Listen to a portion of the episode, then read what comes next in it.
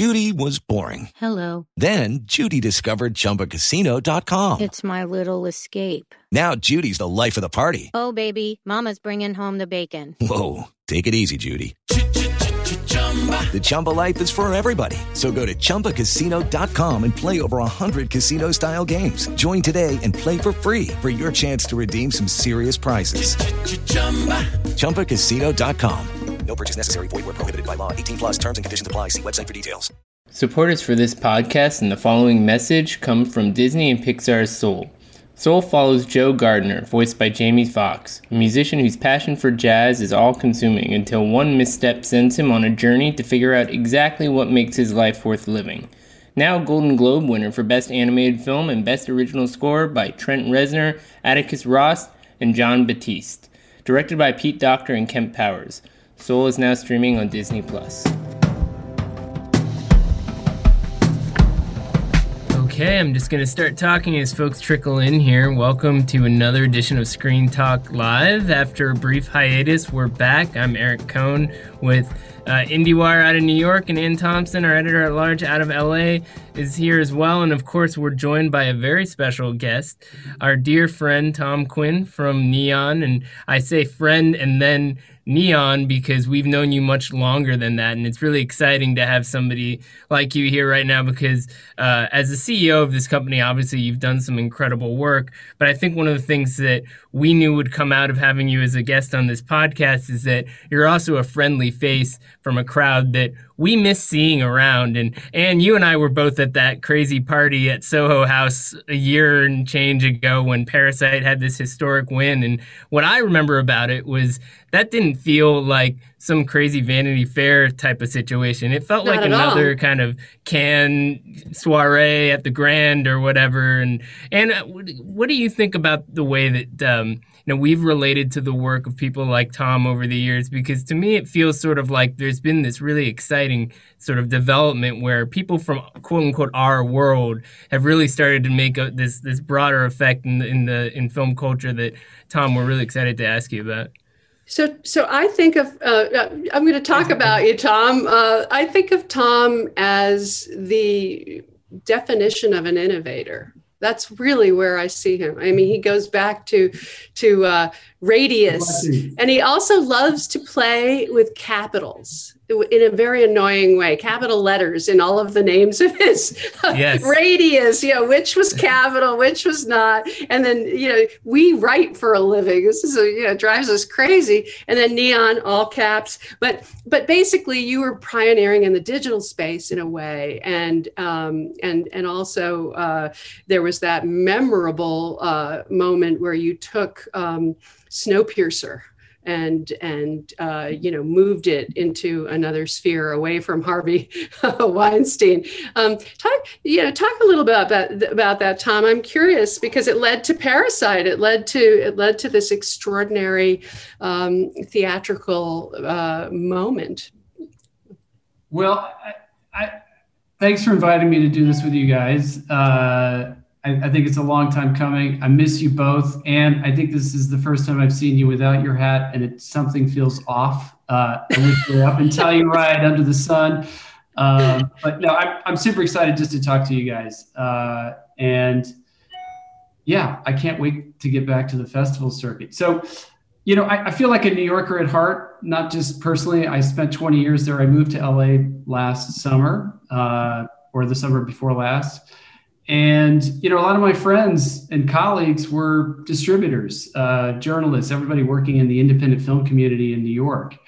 And so, you know, the Parasite win of, of you know, 18 months ago, uh, or a little less than that, was was really I felt like a celebration of all of us crazy art lovers in New York, uh, and I felt like a lot of us were in the room. And so, you know, yes, it was a wonderful win for Bong Joon Ho, obviously Parasite, but it felt like it was a real win for cinema. And for me, that sort of collegiate atmosphere of the thing that we miss on the festival circuit, I feel like, you know, it's it's especially relevant in New York. And so, you know. Uh, you were referencing uh, Snowpiercer, you know, having worked at the Weinstein Company and Magnolia prior to that for Mark Cuban.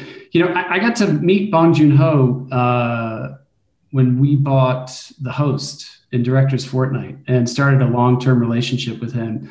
And, you know, essentially bought every film that he was a part of uh, except for Okja. Um, and, you know, Snowpiercer was part of Radius, which was a boutique label inside of uh, the Weinstein Company.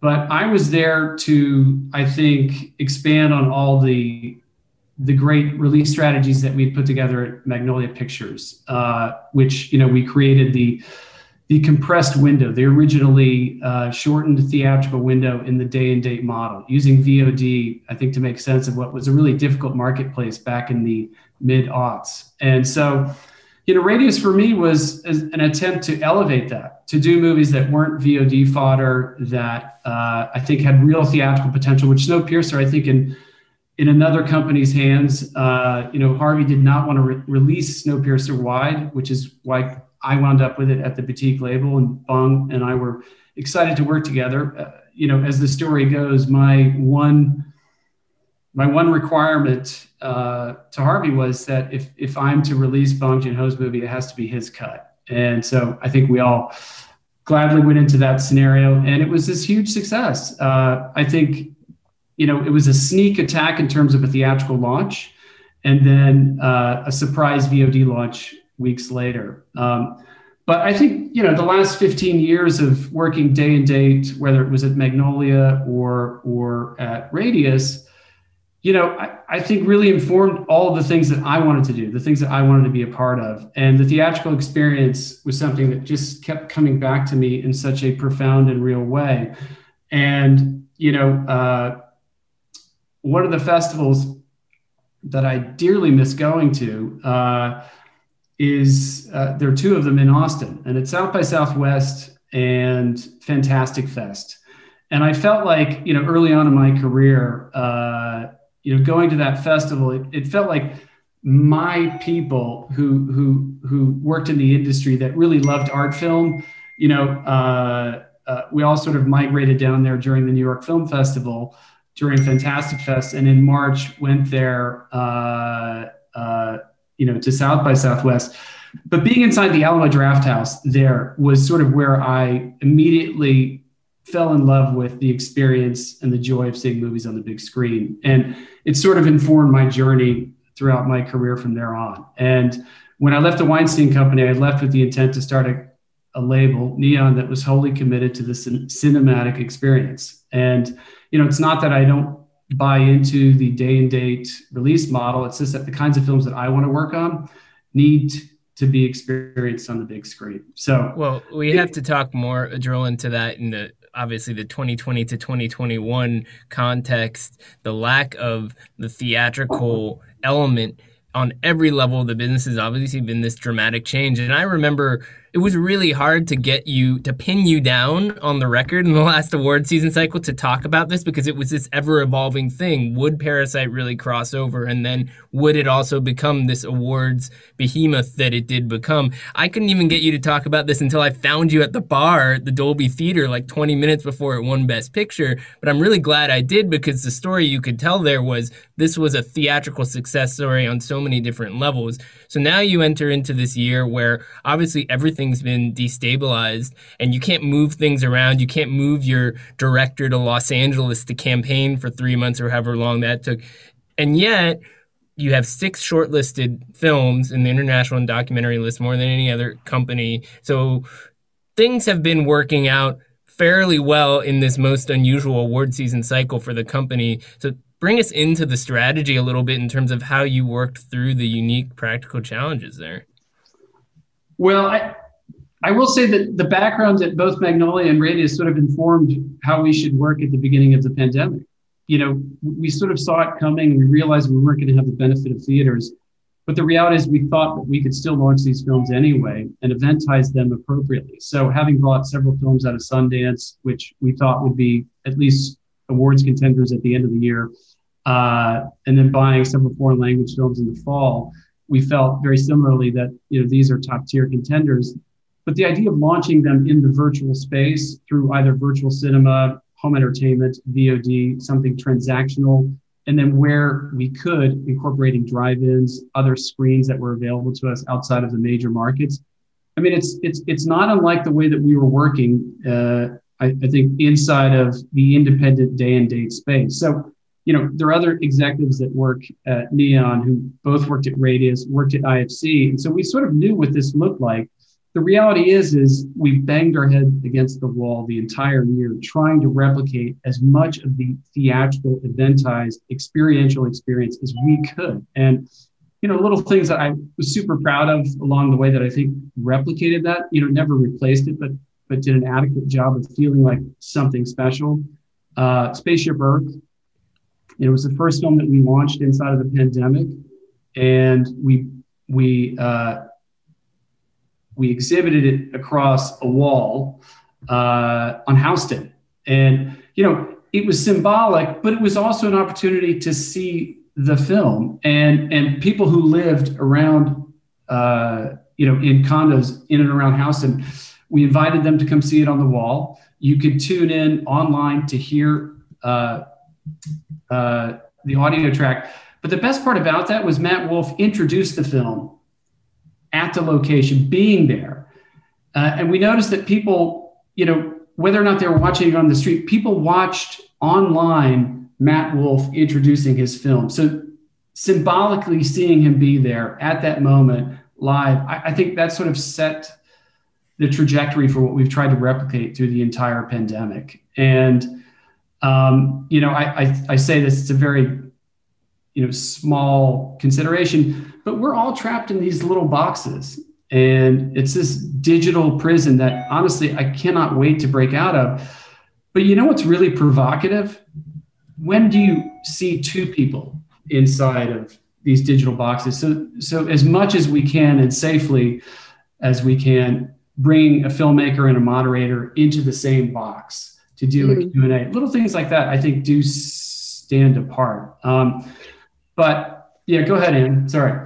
No, it's okay. They, I, I was going to move on to the idea that you were one of the few theatrical distributors to step up to uh, actually acquiring uh, Night of the Kings, the Ivory Coast, which became the Ivory Coast submission early on. And this is one of the most um, exciting movies I've seen, but uh, of all year, I, I, have to say, it's it's extraordinary. Um, but but it is it is you must have had some confidence that you could make it work when other people people like sony pictures classics you know who always buy foreign language films didn't get into it. it. Magnolia didn't buy another round. It, it didn't, you know, Goldwyn got it. You know, there was there was fear and trepidation, mm-hmm. and you didn't seem to feel the same uh, way as they did. And, and, you held on to Gunda, which is not exactly the easiest movie to watch on a small screen, though I have done it. It was a year good. ago in Berlin that we both yeah. saw Gunda. Right. We love that movie. That's right. I the reality is we don't overthink it. Cinema is cinema, and we're going to pursue it, and we want the best cinema as we can as we can find uh, on our slate. And all those films are that. United of the Kings is a story I had not seen before. Um, yeah. from, Philippe Cote uh, and the Ivory Coast. And yes, obviously we think it should be a contender, but the reality is, is we want to support that story and him as a filmmaker. And so, you know, I think Quo Vadis Aida uh, by Yasmil is the same thing. It was our most recent acquisition. Uh, actually, that's not true. It was our last acquisition that's being launched this year. But um, yeah, I, I think we've decided that we're going to make it work. You know, I, I, get it that we're living in a streaming world, that we're living in a world without the benefit of theaters. Uh, but we've, I think, been working our way towards, you know, Radius being an example of it, Magnolia being an example of it. But we've been working at Neon in a world where we're competing directly with Neon, they, uh, with with Netflix. Uh, Netflix has been our biggest competitor from day one, whether it was I Tonya um, or multiple films thereafter. So the idea that we're working inside of a streaming economy, uh, but trying to apply old world theatrical uh, a theatrical business business model to that is it's really difficult and and it's painful and it's hard to do but we figured it out. And the reason why we figured it out is because honestly, one, we've stuck to our guns. We, we only do the movies that we believe in. And consistently, i am so proud of the slate that we've put together over the last four years. But the other part is we have an incredible output partner with Hulu that believes in exactly the same thing. Uh, and you know the the old adage that foreign language films and nonfiction films don't work in the ancillary market. I've never believed that, and and I've seen it not to be true. It's not to say that all these films work, but in the aggregate, they can if, if you pursue them agnostically as incredible cinema, and and that's what we've done. Um, but Hulu bought into the idea that yeah, we should value all these films the same, the same way that you do. Uh, but you should release them in theaters in a traditional window because when they come to us, they're going to be more valuable than if we were to premiere them ourselves. And so, mm. uh, I think it's a real simple philosophy, and and proving some of the merit of that idea whether it was the success of Apollo 11, Three Identical Strangers, as these two incredible documentaries that went out and found audiences who honestly had never seen a documentary before, uh, and Parasite, Portrait of a Lady on Fire. I mean, these these defy the convention of what people expect from these kinds of films. But for us, we see them the same as any fiction film that we have on our slate, and, and I and I I love the fact that that they buy into that too. So being able to work with them, you know, a great example of it was Portrait of a Lady on Fire was in the middle of its run. I think it grossed about three and a half in, in the middle of the, uh, or, or, at the start of the shutdown in the middle of March. And it was at such a height of, of its, of its trajectory. And we thought we'd probably do maybe six or seven million by the time uh, the theatrical run was over but nobody was going to the theater at that. And so we very quickly maneuvered to launch it across home entertainment, but also streaming day and date simultaneously. And Hulu thought it was a great idea. We came up with the economics of, of how to do it and how to make sense of it. And I thought it was the best thing for the film. So we didn't overthink it. Hulu didn't overthink it, and it made perfect sense. So I think that sort of set the stage for every film needs to be handled differently. The streaming window can be held back 180 days. It can be moved up day and date with home entertainment. And each of these films, we've devised a strategy that is specific to that film. So, well, you know, I don't think we could have done this on our own, but with the benefit of Hulu, I, I think we've we've been very, very uh, lucky, and um, you know, we've still been able to support the films that that we would in any other year. Well, this is a very raises a very relevant question that has come up just in the last 48 hours for you. I'm I'm sure you we aren't the first ones to get to you in this latest phase. There was another really good interview with you recently, but we are probably the first ones to get you to talk about a movie that you just bought out of Berlin, which is the latest Celine Sciamma film, Petite Maman which I actually was very lucky to see with my, my colleague David Ehrlich, the two of us in a screening room in Midtown. Um, and uh, I thought it was wonderful. It's a beautiful little 72 minute movie with like four actors, five actors, really innovative. But it's not a dazzling portrait of a lady kind of a experience in the same way and it, and it certainly didn't have that kind of launch the way that you know being in Cannes competition with the red carpet and all that stuff did so can you bring us into not just that deal but the process of buying movies in the middle of this weird moment that we're in and how you sort of look at um, you know the, the the kind of deal making that's necessary when the future is so uncertain well I- we obviously we love Celine. Uh, she is one of our favorite filmmakers, and we we'd obviously pursue any film she was a part of. Uh, we were, uh, you know, like everyone else, slated to see the film uh, at its Berlin premiere, and luckily, uh, I I don't know who exactly came up with the idea, whether it was MK2, Celine, or somebody on my my team, but we came up with the idea of, of, of we should go see it in the theater. And the team in New York went to see it at the Nighthawk. uh, while everybody was seeing it in Berlin. And I went to see it at the with the team here in LA uh, at the Fine Arts Theater in Beverly Hills. So this is the first time that any of us have been back in the theater to see it. So uh, I'm envious yeah, of all of you. The reality is, anything could have been on screen, and we we all would have. Right. you would have bought it. We would have played the play the Super Bowl. Yeah, we would have stood up and cheered. You know, but we went in like a bunch of tourists taking pictures of a theater as if we'd never been oh.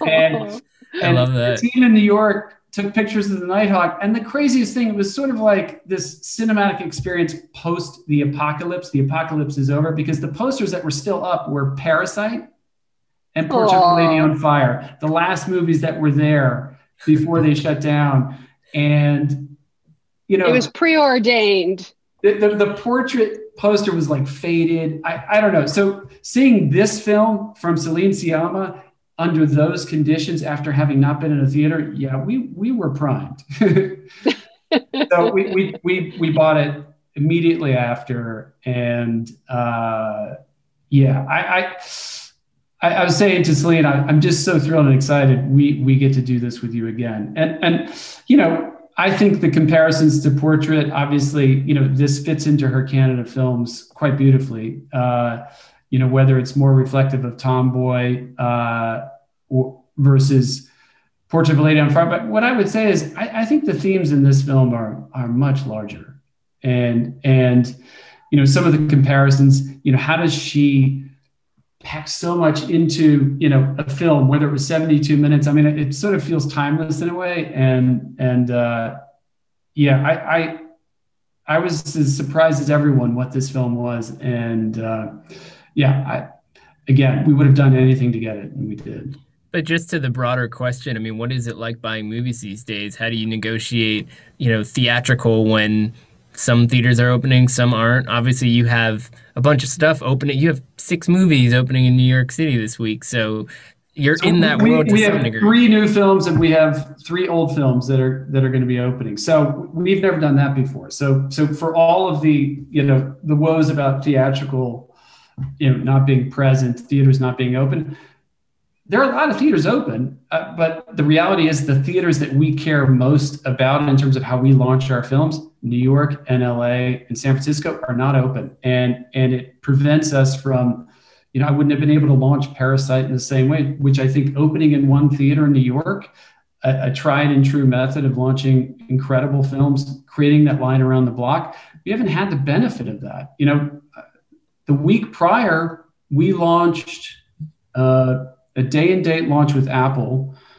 RJ Cutler's amazing, amazing film uh, about Billie Eilish. And it's a film that we chased for a long time and, and so happy that RJ delivered. I mean, it's an extraordinary film. It's as if boyhood, but with Billie Eilish. It's the coming of age of this young woman who happens to be, you know, this worldwide famous singer, uh, and it's amazing. And and so we launched that last week across 650 theaters around the world, 23 territories. So theaters are open, uh, and Thursday night of its premiere, it was number one in the country.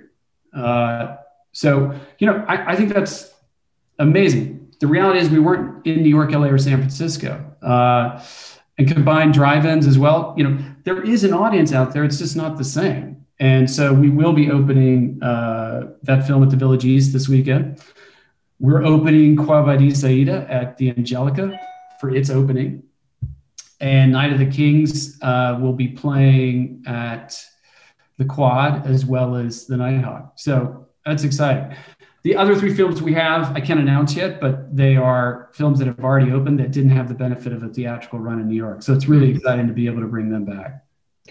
So tell me how you managed to do so well with the uh, shortlist. You know, you ended up with quite a few nominations on the doc side and the the foreign, uh, the the international side. Um, wh- how did you pull that little feed off? Well. I- I, I'm not exactly sure. So I, that's not a great answer, but I think one is we're agnostic about, you know, we, we buy multiple docs every year and we buy multiple foreign language films every year.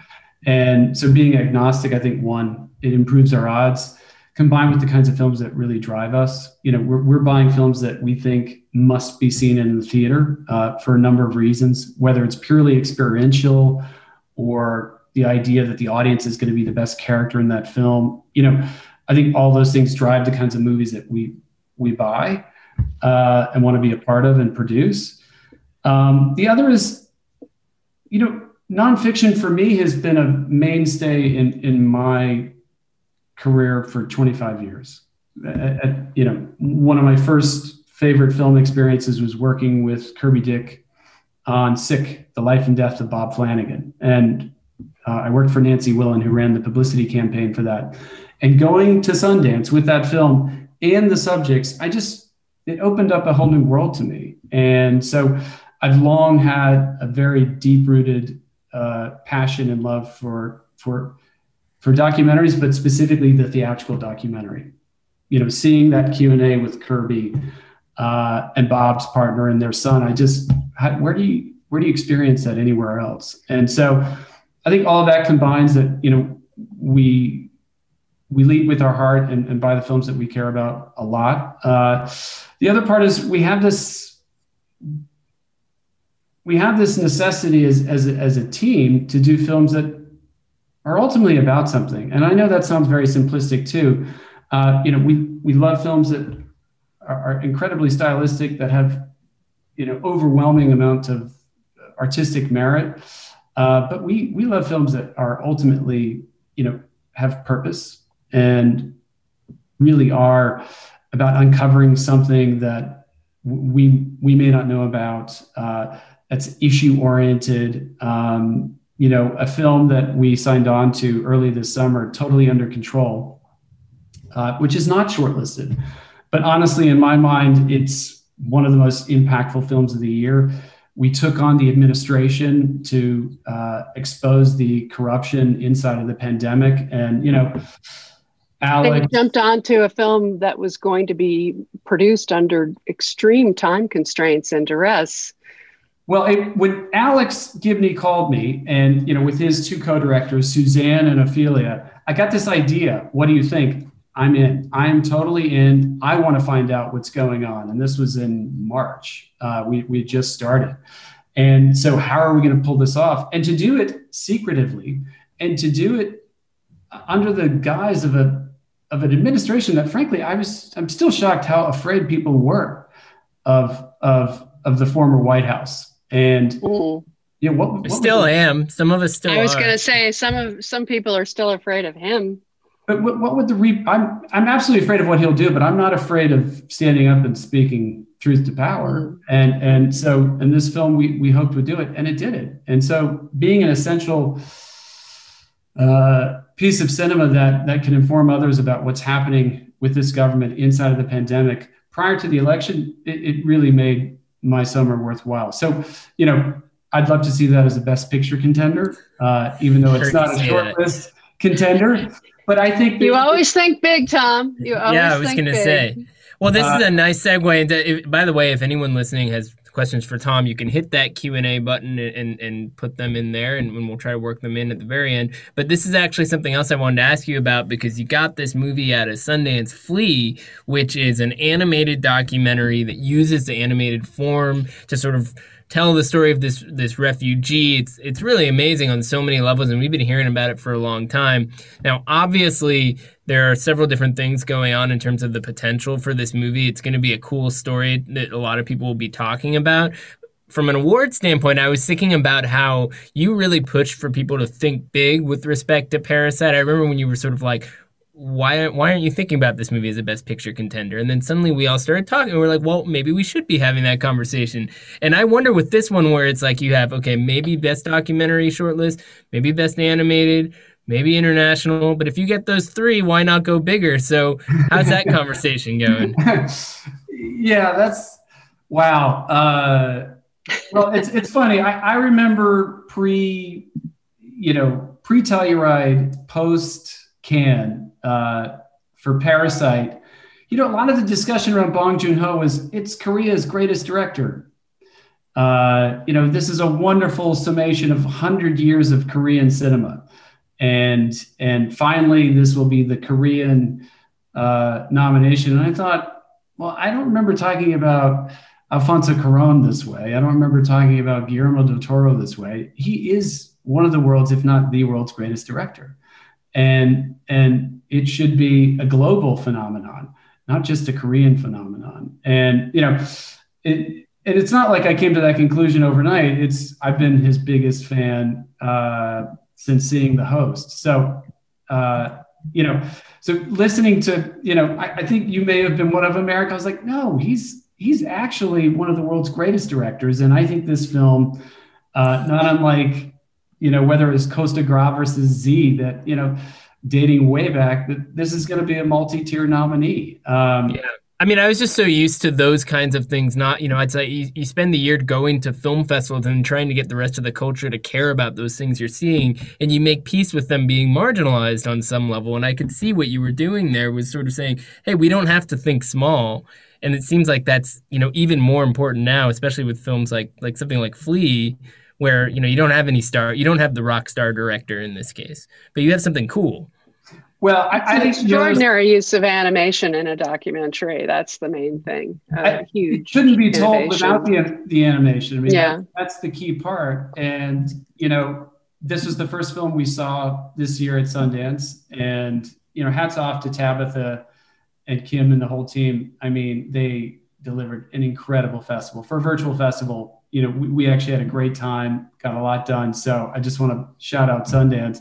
Um, the minute we saw it, we're like, we, we went toe to toe and bought it as soon after as we possibly could. We knew it might be one of the best films we see at the festival. And yeah, I, I think again, it's a possible multi-tier nominee. And you know, whether it garners any awards or not, honestly, it doesn't matter.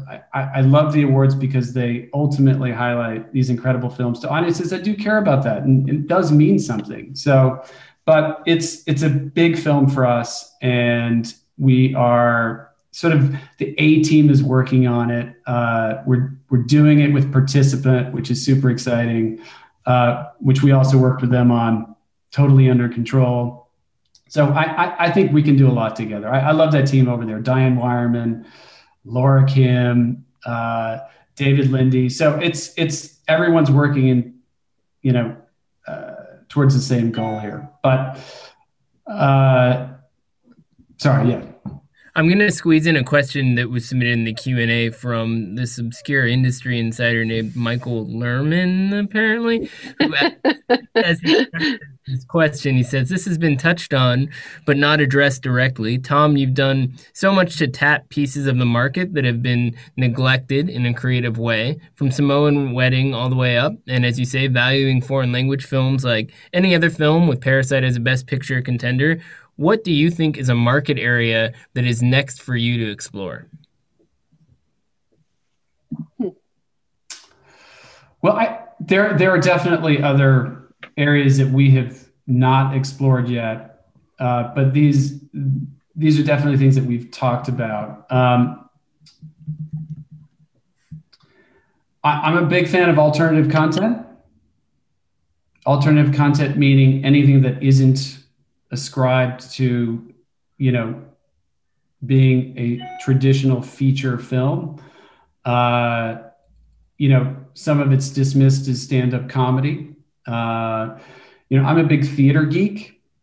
That's my real passion. As much as I love film, I love theater, and there are a lot of plays that I didn't get to see, uh, and there are a lot of plays that I have seen that I would have loved to have shared with the world. You know, I remember seeing a production in New York of Philip Seymour Hoffman and John C. Reilly in True West by Sam Shepard. I saw that.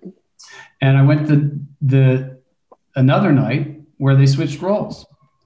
And it's just one of the most amazing experiences to see a, a, completely different interpretation of the same material. So it's a bit of an exercise, but if you're that kind of geek, I, I'm I'm only saddened that we, we couldn't bring that to other geeks like myself, you know.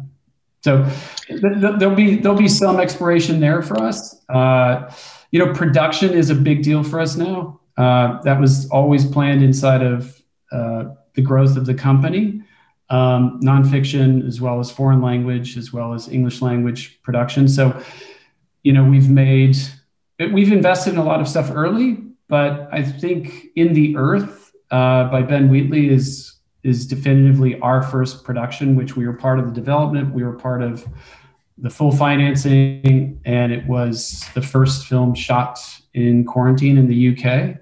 Uh, and it's a crazy, crazy movie. I, I, watched that movie at like ten o'clock at Sundance from my couch, and it was the closest I had to a midnight movie experience. It was it's just wild, all outdoors in the woods, and I, I, I, think it's very, very trippy. And you know, it, it sort of happens in in some other world where there is a pandemic going on. Uh, so it's it feels loosely where we're at now. But uh, I love Ben Wheatley. I've worked with him previously, so. Uh, you know, I, it was exciting to pull off, and and you know, we're going to do more of that. So while that's not new for other companies, it's certainly new for us. We're going to try to. So I know we've got some questions coming in, but yeah. I do want to get the Alamo question in. Yeah, thank before, you. Yeah, yeah, because I, um, you know, they you're a partner with them, and uh, they filed Chapter Eleven, um, and they're kind of the first wave, I think, of of what may be happening with a lot of theaters in order to to survive. What's your take on on how they're going to do here? Well, you know, Tim League is an old friend of mine, and I met him long ago. Uh, I was talking earlier about my my love of Austin and and seeing, you know, the exhibition scene in a whole different light. Uh, and you know, Tim is responsible for that. So Tim is my co-founder in Neon. Uh, you know, we we we. Uh, we don't have any connection to the Alamo, but we certainly do a lot of work with them. So, uh, you know, the reality is this was inevitable uh, and I think there will be more chains that, that follow suit. Um, I think they're going to come back stronger. Uh, and, and I think there's a real opportunity for growth when audiences do return. Um, no doubt about it, it completely sucks. Uh, and, you know, one of my favorite theaters, the Brooklyn Alamo. I've had so many experiences there, whether it was moonlight with a bottle of wine or uh, Black Panther, you know, at 10 a.m. with my whole family, just seeing a world that we never, never imagined anybody could put on film. Uh, and so I, I, I, I really, it, it's it's terrible news, but but the reality is, I just want to ensure, reassure everybody that I think they're going to come back stronger than ever. And uh, you know, um, and, and absolutely, Tim's not going anywhere. That's good to hear. I mean, I, I will always treasure the opportunity to be in, in, theaters that welcome the kind of liveliness that that chain sort of steeped its its brand on early on. It's like when I went to the Ritz in Austin, I was like, why the hell can't we do this in New York? And then realized at that point it was illegal to drink in movie theaters. And I was like, someone needs to go to Albany and fix this. And lo and behold, Nitehawk. And yeah, yeah. So, you know, like things have evolved since then, and everybody's got a taste of it. So we're gonna want that to come back. We have two more questions we're gonna squeeze in, if that's okay. One yeah. comes from Evan Stewart who is asking, he says, for many cinephiles, the pandemic has been this mixed blessing. Many of us have not been to theaters, but the rise of streaming festivals has given us unprecedented access to films we normally would have waited months to see in theaters, which is true. So, Sundance was available in all 50 states and so forth. So, do you see that level of accessibility waning after the pandemic comes to an end? How do you, as a distributor, try to ensure accessibility while maintaining profitability, especially now that cinephiles have had a taste of this year? Yeah. Listen, I, the virtual community of cinephiles is growing closer, closer and closer together. You know, Letterboxd is a great example of that. 3.3 million users around the world who love simply rating film. I mean, that's amazing. Uh, and I and I think the virtual success of Sundance, the largest festival they've ever had, I mean, it's not to be ignored. And I don't think it's going away. But uh, you know, I woke up at 6:30 a.m. this morning to do an hour and a half think tank with a lot of festival directors around the world, asking this very question: How do we take advantage of this democratized uh, opportunity of how festivals have run inside of the pandemic, while also not giving up on the things that we really do care about cinema and festivals, going to theater, uh, networking with people that you you know who, who love the same films that you do. It, and and and the joke was we don't want to do this too well because we never want to give up on that. And, and right. so I, I, think it's going to be a difficult balance. And and ultimately the crux is you know a lot of the films that we saw at sundance this year that were world premieres uh, available for acquisition I, I don't know that um, I think it's going to be hard to repeat that for some of those films. They're going to want to be exclusively in the library, not online. And if you're not there, you don't get to see it. Now, I, I, I do think though that we should try to find a balance. And, and the more people that see these films, the better. Uh, it's a perfect launch pad. I think piracy is always going to be an issue, but I don't think it's been an issue so far for any of these festivals, whether it was Toronto. You know, we premiered Ammonite at Toronto while I was in theater in Toronto itself. You know, the virtual part of the f- festival, uh, you know, the film was not launched everywhere. And so for everyone's concerns, I was happy to say, see that, yeah, this absolutely worked. Um, but the reality is, darn it, I really miss seeing Ammonite and it's you know I've never seen Ammonite on the big screen. I definitely want to see that one on the big screen. It was Crazy, so beautiful. Wow.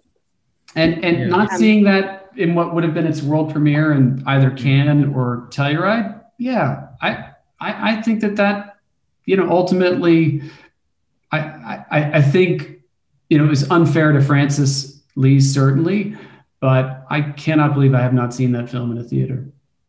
So we have one one last question here comes from Todd Remus, and he's asking something that's sort of a, a technical question, but it, he's asking about how pricing has changed for acquisitions. How do you expect to acquire films in the next year, more or less than you typically would? It's funny because at Sundance this past year, the the great neon Hulu Palm Springs deal of 2020 that was sort of looming large as the biggest deal in history was unseated by this $25 million Apple deal uh, for Coda. And I know you're friends with some people over there, but maybe you could tell us a little bit about, I mean, what is, you know, do you think those price tags are going to keep going up because of all these streaming characters and how is that affecting the way that you can chase stuff you're really passionate about?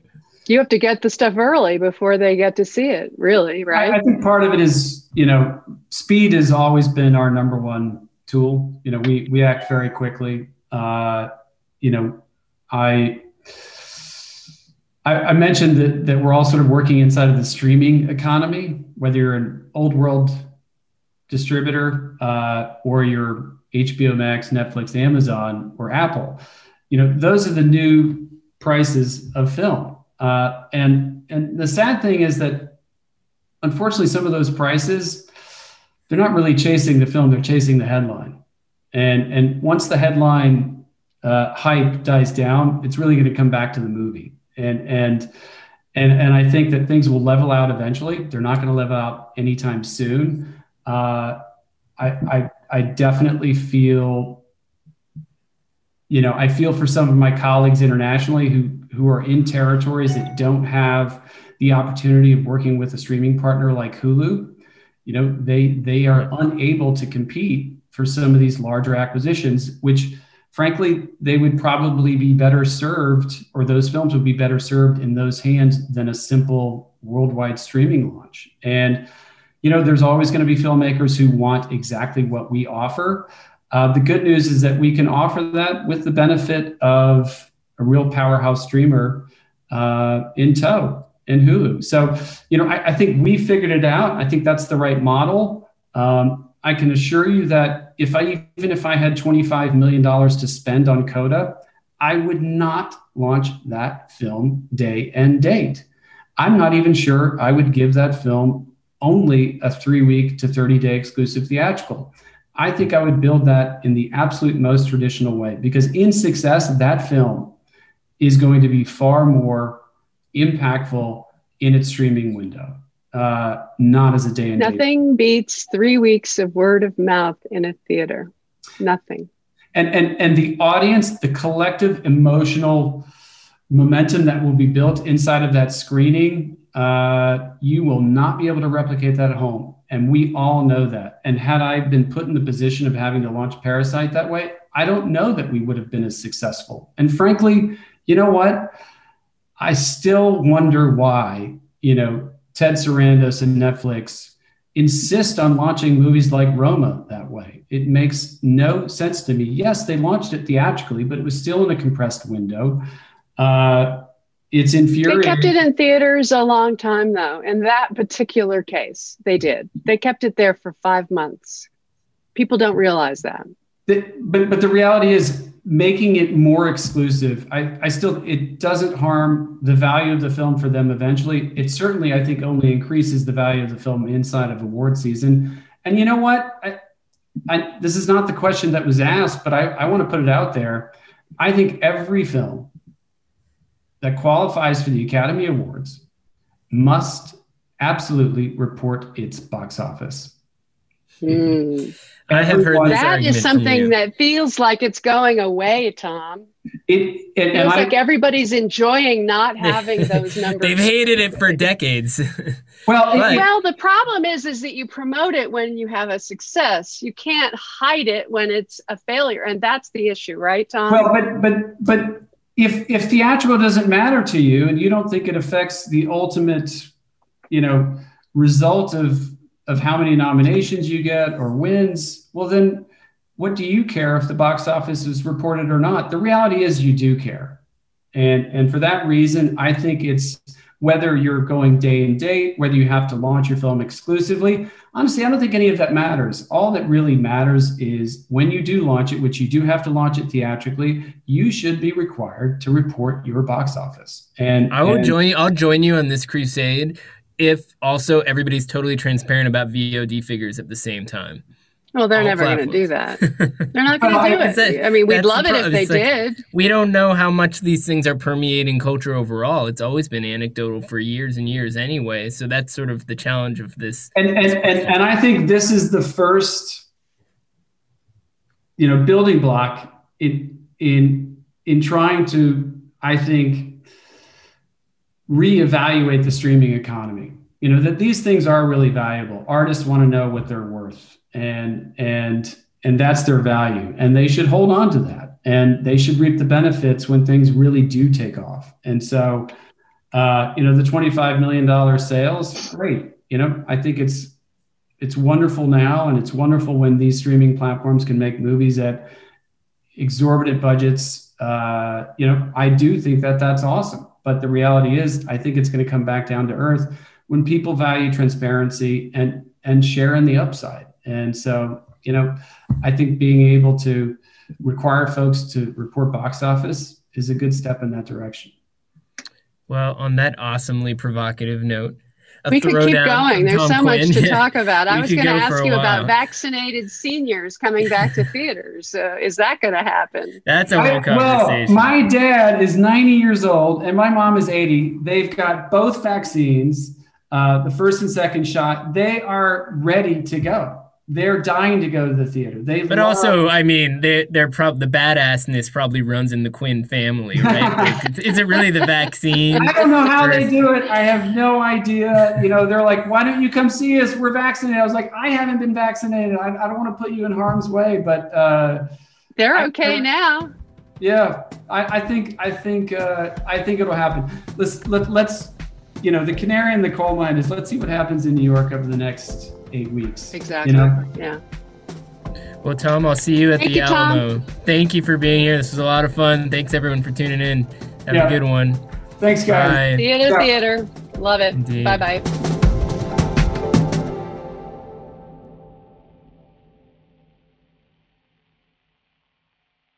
With lucky landslots, you can get lucky just about anywhere. Dearly beloved, we are gathered here today to. Has anyone seen the bride and groom? Sorry, sorry, we're here. We were getting lucky in the limo and we lost track of time. No, Lucky Land Casino, with cash prizes that add up quicker than a guest registry. In that case, I pronounce you lucky. Play for free at LuckyLandSlots.com. Daily bonuses are waiting. No purchase necessary. Void where prohibited by law. 18 plus. Terms and conditions apply. See website for details.